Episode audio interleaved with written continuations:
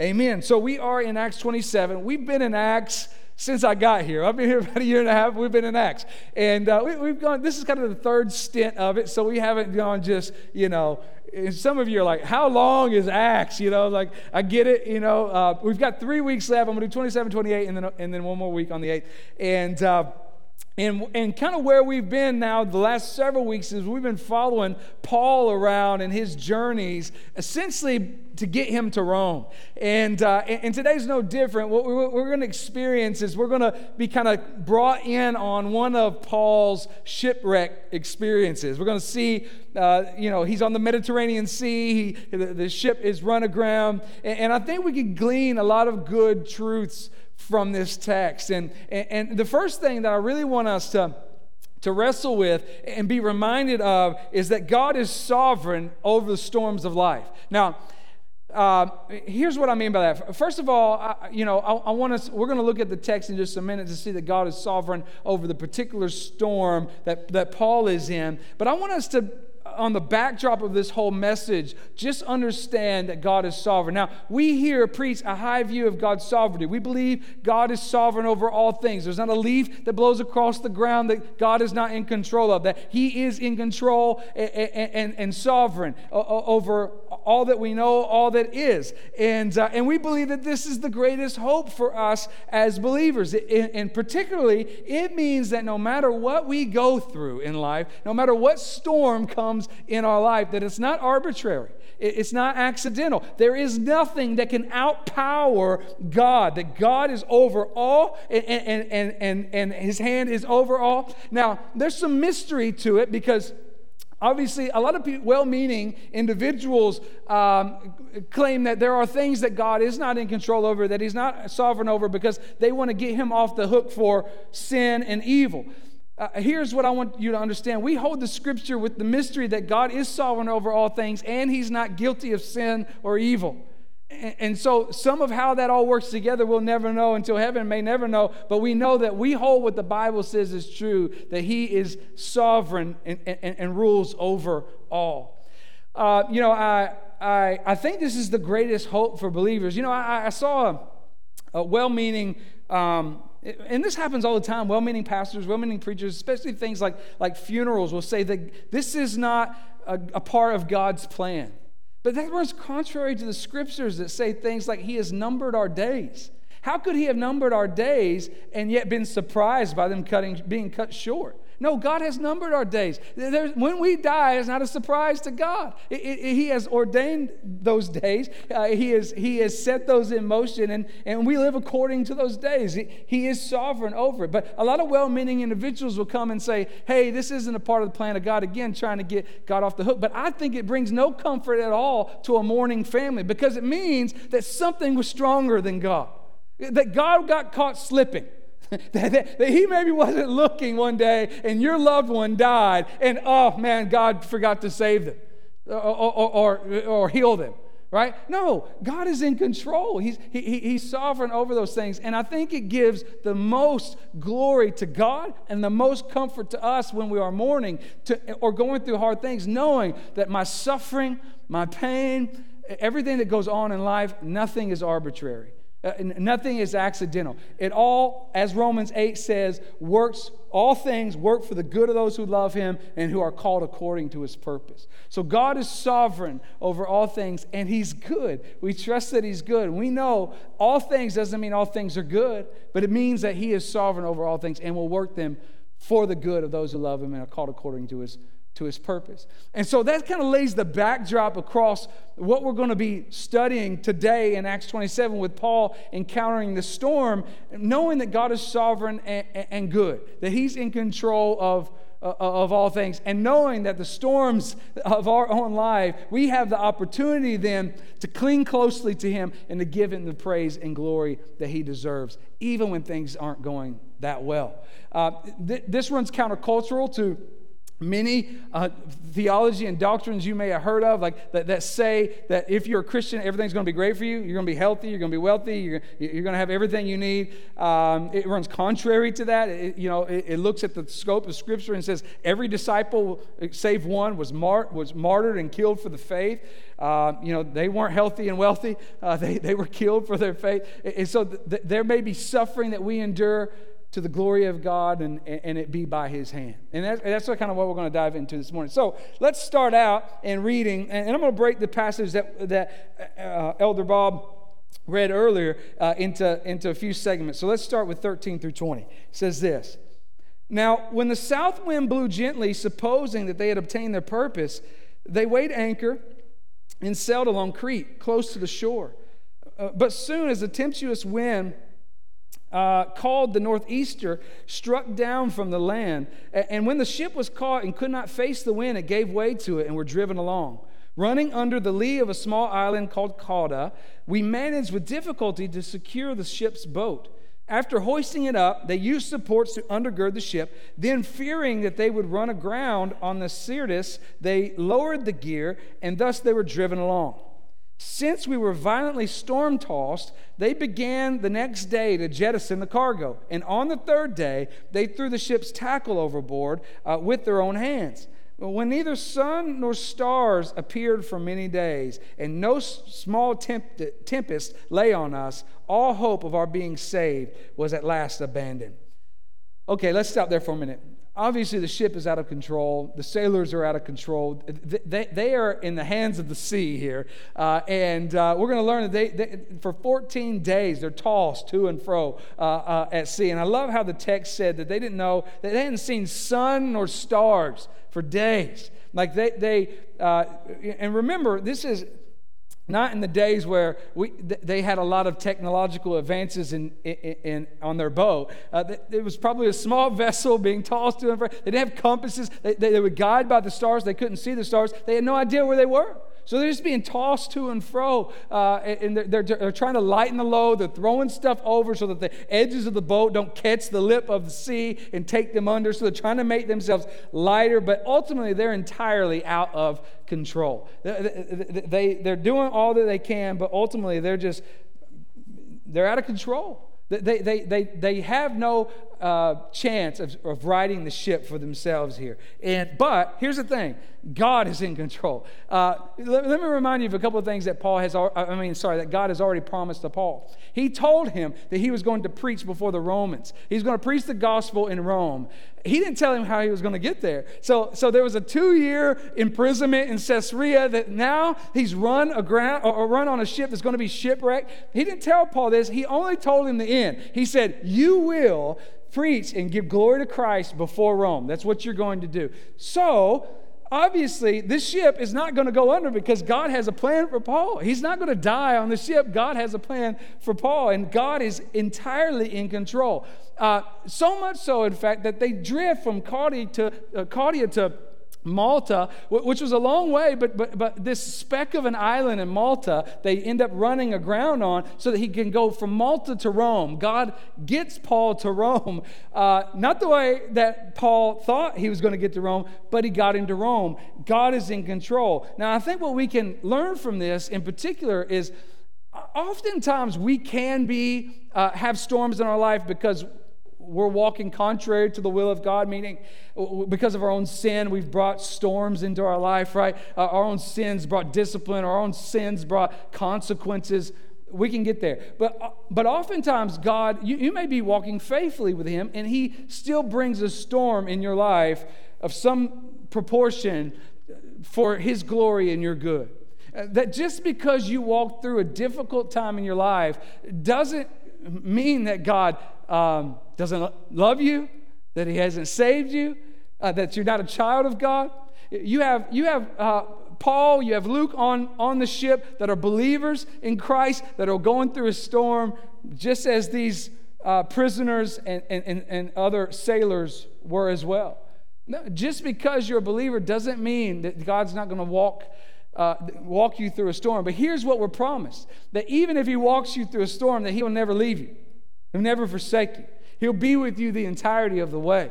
And it's not arbitrary. It's, it's not pointless. Cancer is not meaningless. Death is not, is not the end in and of itself. You know, uh, job loss or, or rebellious children, God will use those things for His own glory and for your own good, for your own edification and growth in Him and, and, and the building of your own faith.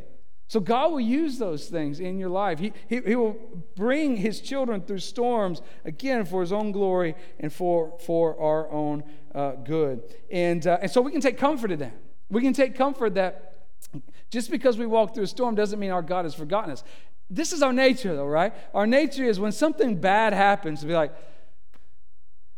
Where are you, God? And, and the reality is, God is saying, I'm with you. I'm bringing you through this. I've got purpose here. I, I, I, this is not arbitrary or accidental. I'm doing this for a reason. And so, for us, the thing for us to begin to learn and grow in is to trust God in that. To know that He is with us and He'll never forsake us. To know that there's nothing outside of His hand. If something comes to our life, it, it, it's, it's, it's not like God was uh, off duty for a moment and forgot about us that it comes by his hand. And we can trust that our God is sovereign and good. Now, the second thing we can see here uh, in Paul, particularly, is that uh, we can publicly trust God is in control. Let's look at it. Verse 21 through 26 says, Since they had been without food for a long time, Paul stood up among them and said, Men, you should have listened to me and not have set sail from Crete and incurred this injury and loss. I love that. Paul basically, I told you so, right? Um, just a little jab at him. I don't think it was for that, but it's fun to think that anyway. Verse 22 Yet now I urge you to take heart, for there will be no loss of life among you, but only of this ship. For this very night there stood before me an angel of God to whom I belong and to whom I worship. And he said, Do not be afraid, Paul. You must stand before Caesar. And behold, God has granted you all those who sail with you. So take heart, men, for I have faith in God that it will be exactly as I have been told. But we must run aground on some island. See, Paul here, he stands and he uh, gives an announcement to the ship and says, Hey guys, listen, we're not going to die, which is you know, hard to believe when you, for 14 days, haven't seen sun or stars. They haven't eaten for 14 days. They're stressed out. They're filled with anxiety. They're, they're, they're, they're, they're, like, what is happening here? Right? And Paul stands up and says, It's okay, guys, you're not going to die. Who's this crazy guy? And, and what gives him the authority to say that our ship is going to survive the crazy Mediterranean sea storm? But he stands up there and he says, Listen, an angel of the Lord has come to me, and, and I knew my mission. He reminded me of that, that I've got to give the gospel before Caesar. But the good news for you guys is you're all included in this as well. You're going to be saved in that your, your life is not going to be lost. We're going to run aground, and he tells them how they're going to survive. We're going to run aground, and we're going to all make it. The ship's going to be lost, but we're going to make it to land, and we're going to all be good. Now, there's a lot of things I would think in that moment. If I'm just one of the prisoners or I'm one of the sailors, I'm like, this guy, you know, has lost his mind. 14 days of being tossed and fro has given this man a concussion right? Um, and uh, you know, or, or, something like that. But but but but Paul, or I would begin to believe it because I'm so desperate and seeing the storm around us. What other hope do you have? And so Paul standing up there and saying, "Take heart." And specifically, he says, "The God that I worship."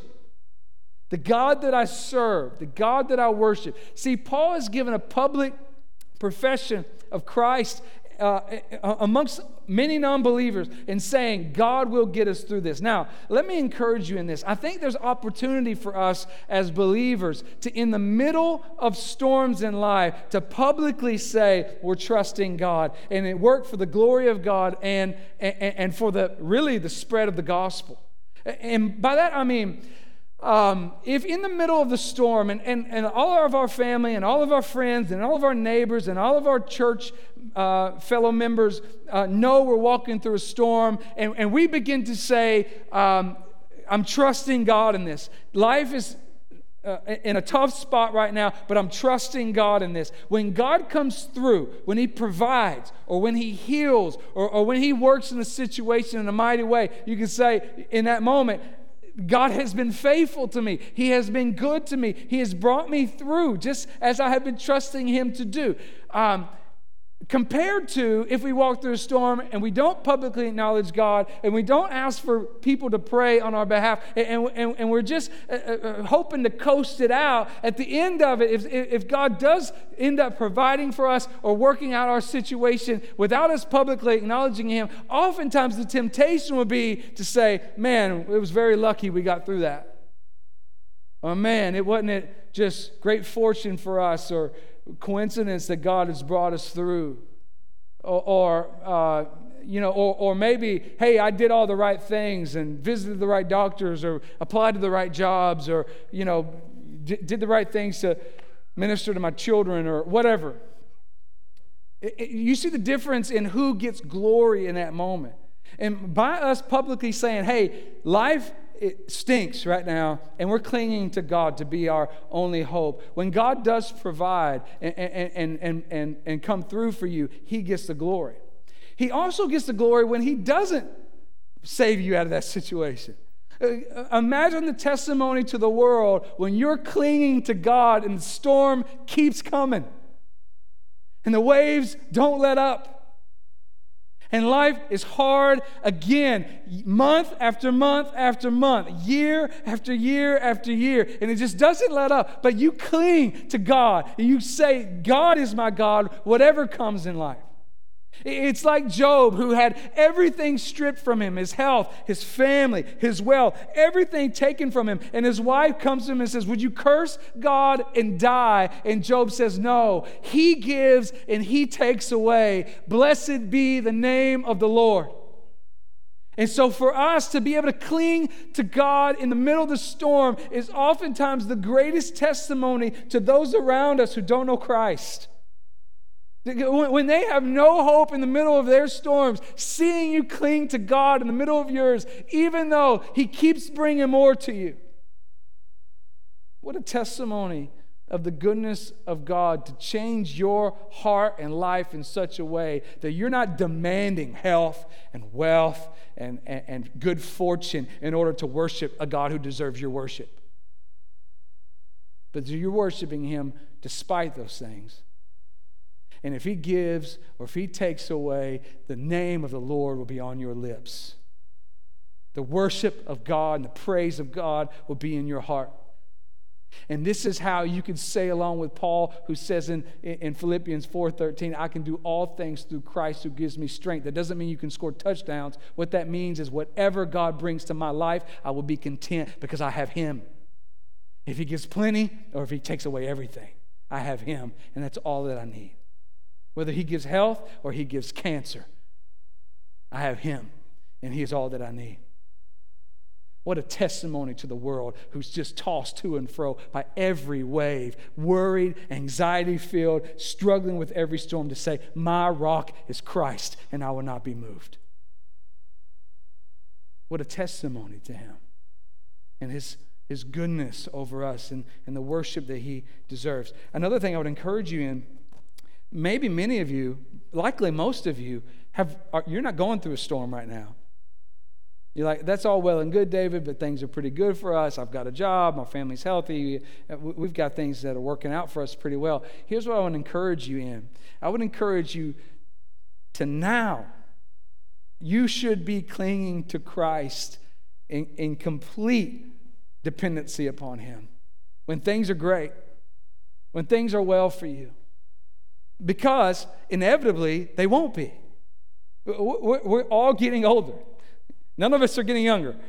Uh, we're all going to experience things in life, whether it be life hurts or, or our health is going to deteriorate or, or we're going to lose a loved one or, or there's going to be things that happen in our life. The time to begin trusting God in the storm is not in the middle of the storm. The time to begin trusting God as if a storm was coming is now. Uh, I'm reminded of Proverbs 1, like in uh, 24 through 29, there's great warning on those who cling to God uh, in, in the middle of desperation instead of having worshiped Him all along. And you know this to be true. It's like the, the, guy who makes a deal with God when, uh, you know, it's like he's about to die or something, plane's about to go down. God, if you'll save this, shit, this, this plane, I'll worship you forever. And God saves the plane, they don't die, and he forgets God, right? Uh, it, it's, it's that kind of heart and soul that we, we want to begin to push off and say, we want to run after him and hold him as who he is and worship him for who he is now. We're building up our faith in all the graces that God has given us now so that when the storm does come, our feet are planted on the rock. The time to plant your feet on the rock is not when the storm is upon you, it's now. You build a foundation for your house now that can withstand the coming storm. You don't build it in the middle of the storm. And so we have to be a people that are clinging to God with all that we are now learning how to trust Him, even in the small things, even in the small anxieties, to cast them upon Him because He cares for us. Even in the conflict with a coworker or, or the little stresses of our, our of our life or our kids or relational conflicts, that, that we begin to say, I'm going to I'm going to cast this upon the Lord. I'm going to trust in Him in this small thing because th- those small things will build the endurance that you need when the big thing comes to say, Hey, I've been trusting God in the small thing. I'm going to continue to trust Him now. He's proven Himself faithful to me time and time and time again. And everything that I've brought to Him, He will be faithful again. That comes from, uh, that's a lifestyle. That's not a one time bailout. That's a lifestyle of trusting God over and over, day by day. Now, let, us let's read 27 to 37. When the 14th night had come, uh, as we were being driven across the Adriatic Sea, about midnight, the sailors suspected that they were nearing land. So they took a sounding and found 20 fathoms. A little farther, they took a sounding again and found 15 fathoms. In fearing that we might run on the rocks, they let down four anchors from the stern and prayed for day to come. And as the sailors were seeking to escape from the ship, and had lowered the ship's boat into the sea under pretense of laying out anchors from the bow, Paul said to the centurion and to the soldiers, Unless these men stay in the ship, you cannot be saved. Then the soldiers cut away the ropes of the ship's boat and let it go. As day was about to dawn, Paul urged them all to take some food, saying, Today is the 14th day that you have continued in suspense without food, having taken nothing. Therefore, I urge you to take some food, for it will give you strength. For not a hair is to perish from the head of any of you. And when he said these things, he took bread and giving thanks to God, in the presence of all, he broke it and began to eat. Then they were all encouraged and ate some food themselves.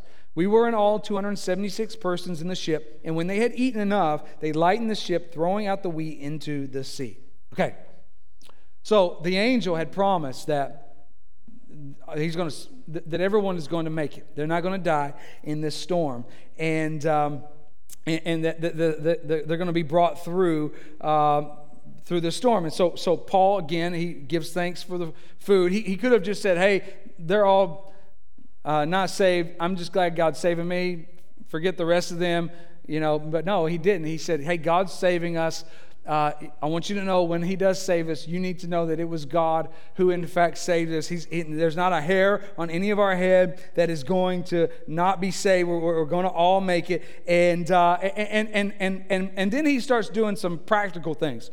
So, so, some sailors start to take one of the dinghies out. They're going to bail out. He says, Hey, unless they stay, we're doomed. Now, what could have been meant by that is the sailors were trying to bail out, leaving a bunch of prisoners to run a ship, uh, which is probably not the best thing. Secondly, Paul encourages them to eat because they haven't eaten in 14 days, and, and they would not have the strength then to get to, to land.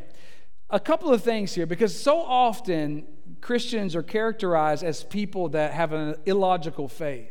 But so much of what we believe about God is, is, is logical. And, and, and Paul, you see here, using common means by which to get themselves to land. Obviously, God is in control, but He's saying, hey, we need the sailors. They got to stay or we're doomed. Hey, we need to eat. We need the physical strength to be able to get to land.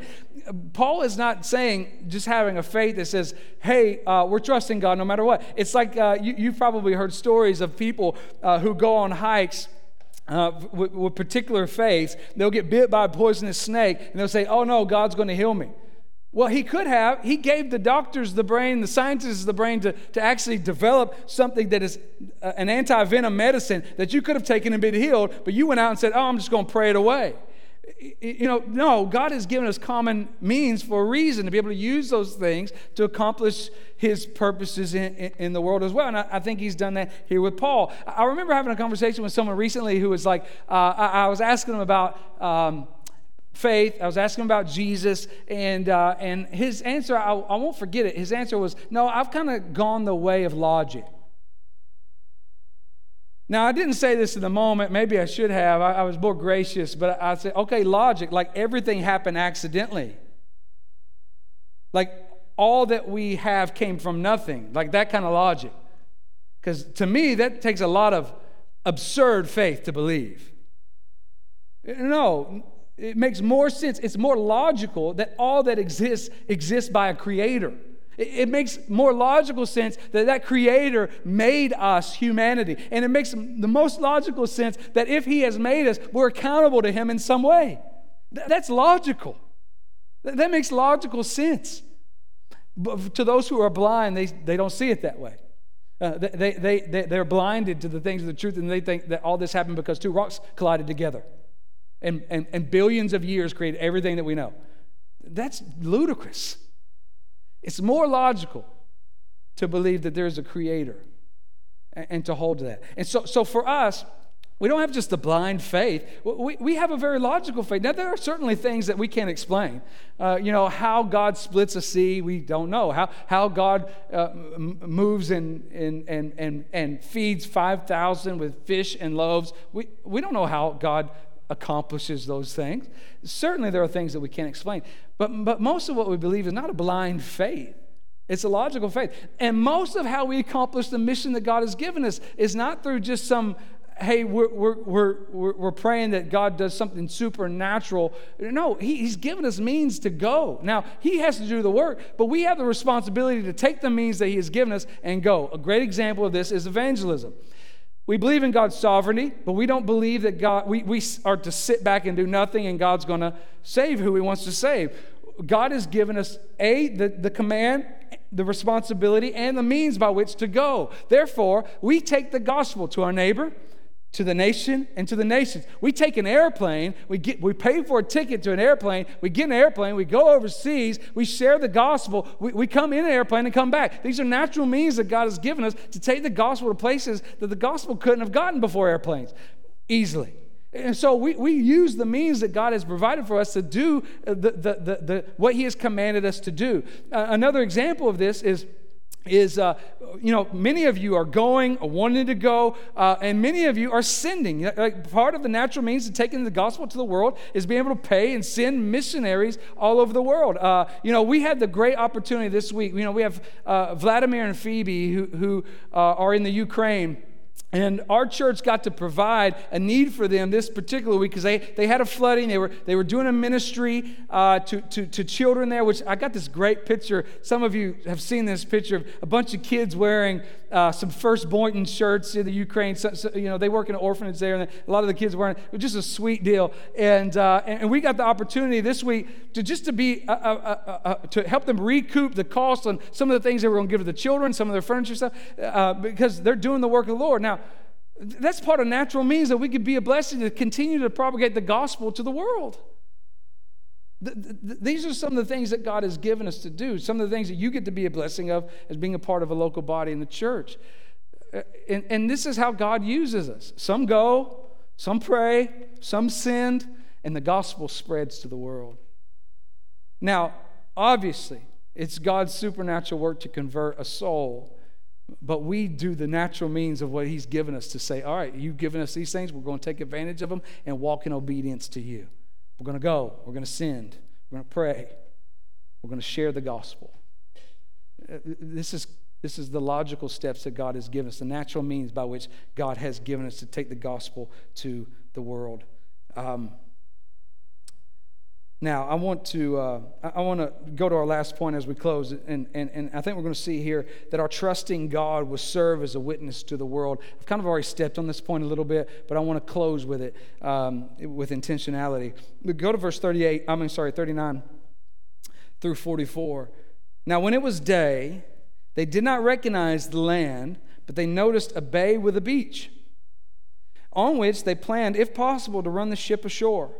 So they cast off the anchors and left them in the sea, at the same time loosening the ropes that tied the rudders. Then, hoisting the foresail to the wind, they made for the beach. But striking a reef, they ran the vessel aground. The bow stuck and remained immovable, and the stern was being broken up by the surf. The soldiers' plan was to kill the prisoners, lest any should swim away and escape.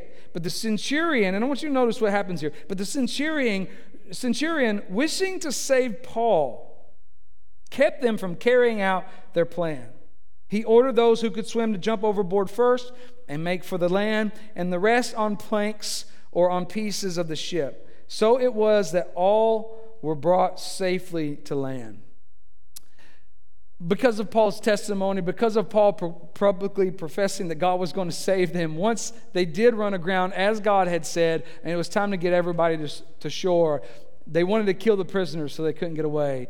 But because of the favor that God had given Paul with the centurion, he ordered that not to happen. So not only was Paul not killed in that moment, but all the rest of the prisoners uh, were not killed as well and made it to, to Malta.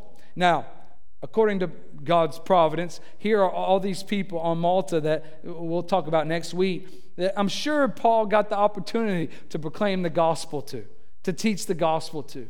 And, uh, and, and, and, and to continue to profess of how God had saved them and how God wants to save them spiritually, not just physically. Now, I think what we can see here over and abundantly is, is the witness that God gives Paul through the storm. And, and I can't hit this point enough for us that God wants to use the storm which He brings to your life for His own glory and, and for the testimony of Christ to the lost world.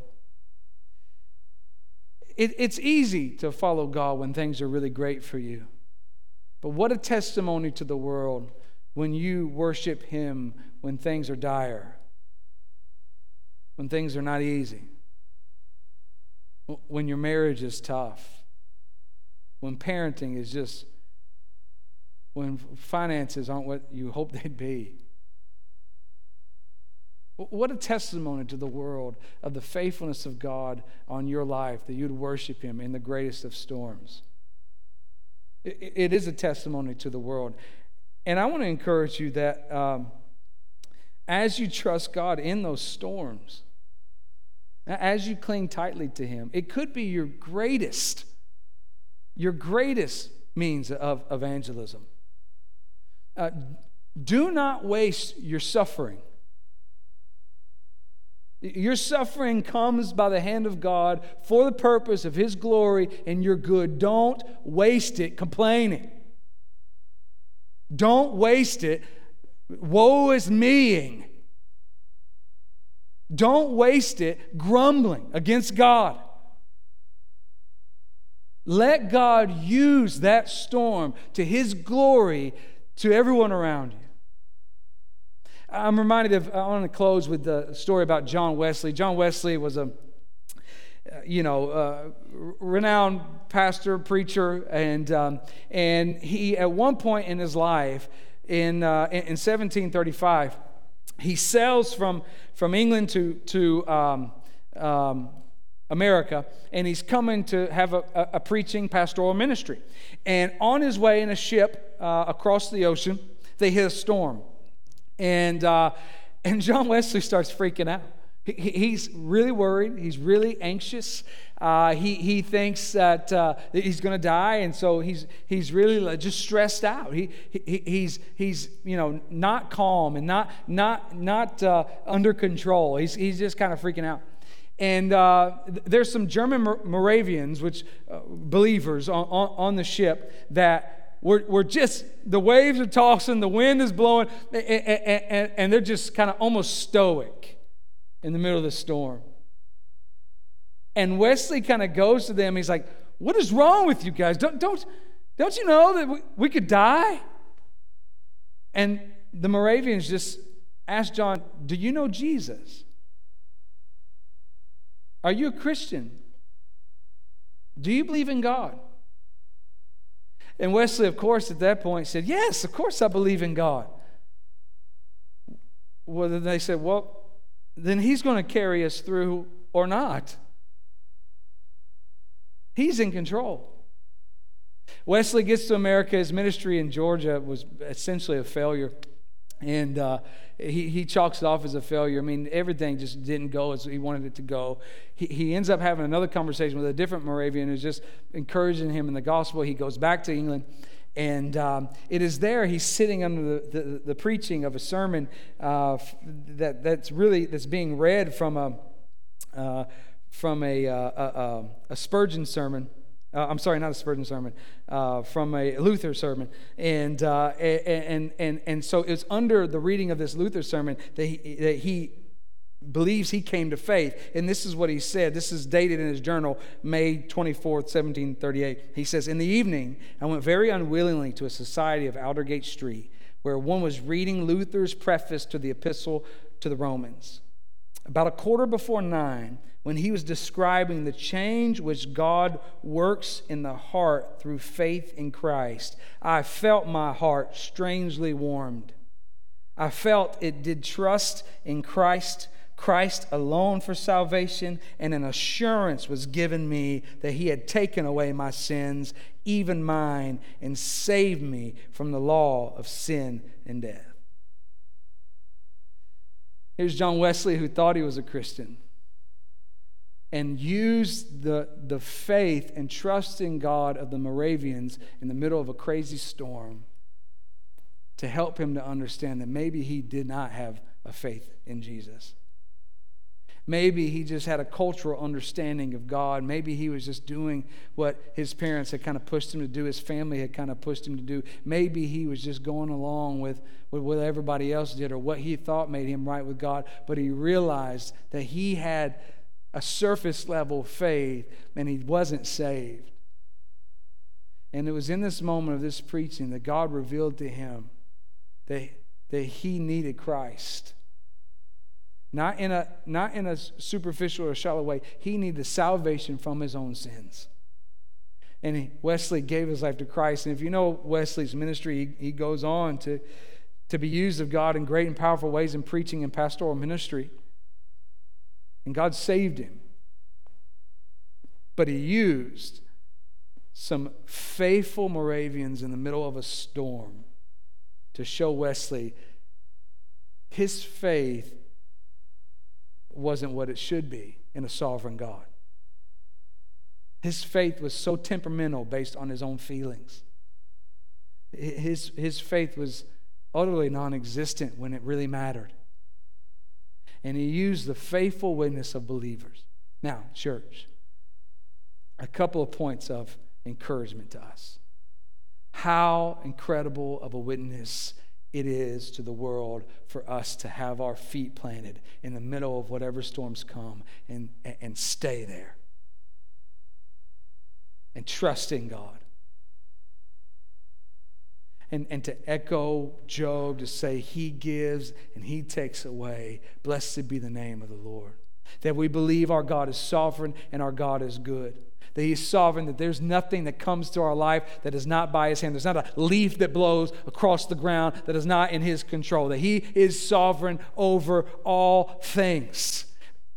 Testament to that is the fact, and we're going to take the Lord's Supper and remember the crucifixion of Christ this morning. He was in control of the crucifixion of Christ. Acts 4 says it was according to his plan and predestination that Christ was crucified. So the greatest evil to ever happen in the world was according to the plan and predestination of God. So you don't think he's sovereign over your job situation? You don't think He's in control of your health? That relational conflict? there is nothing that God is not sovereign over.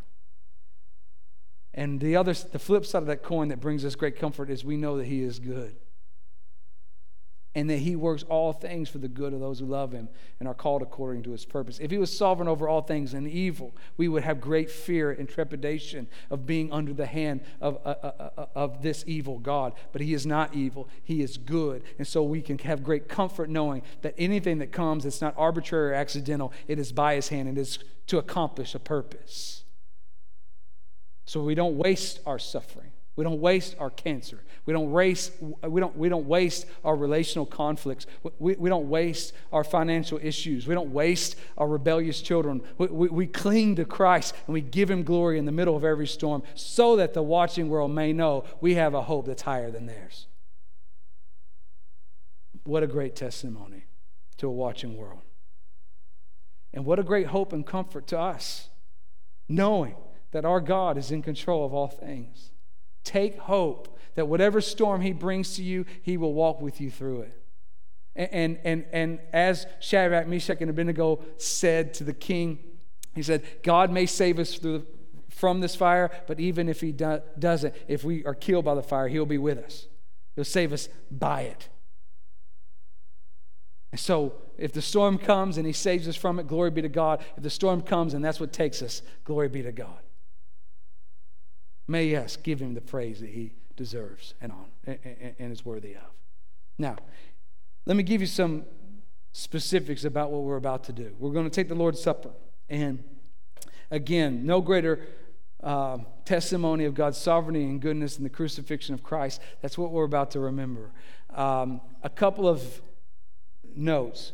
One, we practice open communion here, which means this you don't have to be a member of this church to take communion with us.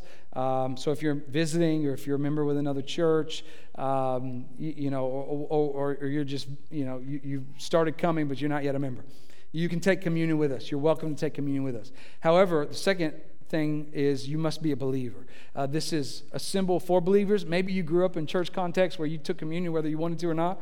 Um, we think that's a, scripturally dangerous um, to your own spiritual well being. So we would caution you and say for you not to take it um, and, and just to just don't come up here. We're used to that. You're not going to be judged for not coming up here. Uh, matter of fact, we encourage you to stay seated if you're not a believer. Um, and, and, we hope you keep coming back. We hope you keep uh, growing in your understanding of the gospel, and we pray that God saves you. Uh, but ultimately, this is for those who have trusted in Christ in his body that was broken for us, his blood that was poured out for us. We, that is our only hope to stand rightly before God. So the symbol is for believers only. If you've got kids in here, and they're not yet believers. Don't let them take. Uh, my daughter was in the last service. Uh, my son got to take, my daughter didn't take. Uh, and uh, it's a great opportunity for us as parents uh, to continue to teach the gospel to our children. Uh, so, um, you know, don't feel the peer pressure from your own children to take communion. Uh, it is best for them to be explain the gospel uh, in, in, this in these times. Now, some particulars. Uh, I have gluten free in this basket right here, gluten free bread. You'll still get juice from the tray, but there's gluten free bread in that basket right there. Um, it's double cupped. So you're going to come in and you're going to take two cups. They're, they're stacked on one on top of another. The bread is underneath the juice. So you come, don't touch 10 cups, just touch the one, pick it up. Um, I would ask that there be a little bit of a sensitivity to, because um, in, in, just having conversations this week with people in our church, people outside of our church, uh, obviously there, there's an uptick in, um, in COVID in our in our area. I would just ask that you be sensitive to those who may be worried about that and do your best to social distance as you come, uh, okay? And, and again, not touch 20 cups. Just take yours and go. And, um, and, and so, what you're going to do is you're going to exit your section left, your left, come down to the table in front of your section, and then go back up uh, to your right side of that section and come in your seat. Okay, so you just make a little loop and come back in and, and, and sit down. Okay. Um, he, we're going to do a little differently than we normally do. You're going to come, uh, uh I'm going to pray. The band's going to come up. They're going to play a little instrumental uh, for a moment. You're going to, you're going to come up, take, and sit. Take a few moments to examine your heart before the Lord. And I'm going to come up and lead us in, in taking together. And then the band is going to sing a song we're going to worship with. Okay, so it's a little bit of a shift than we've been doing. Uh, not much of one, but you may not even notice, but uh, just kind of let you know what's going to happen. All right, so I'm going to pray, and then after I pray, y'all come on down. Okay, let's pray together. Father, we love you. And um, again, praise you, God, for your goodness, your grace on us that you are sovereign and you are good. And we come to the table today knowing that our God is both sovereign and good and sovereign over the, the greatest evil to ever happen on our planet. And yet we worship every Easter on the Friday before, and we called it Good Friday. Because not only was it the greatest evil to ever take place, the slaying of the Son of God, but it worked out for the greatest good for humanity, that God made a way for sinners to be saved. What a great testimony of your sovereignty and your goodness. You didn't have to do that. There was no one twisting your arm to save humanity, but you set your love on us before the foundations of the world, and you abundantly poured out your grace and mercy for us through Jesus on the cross. And so, Father, as we come to the table and we take of the bread and the juice, that we would remember that our God is in control. And there is no one who can thwart the plans of our God. There's no scheme of man. There's, there's no way in us not even in our own selves, that can remove us from your hand. You are sovereign and you are good. And may we just remember that, that our God is good both now and eternally, and we will forever worship the goodness and greatness of our God. May we remember and worship you for who you are and for what you've done. In Christ's name we pray. Amen. Church, you go ahead and come.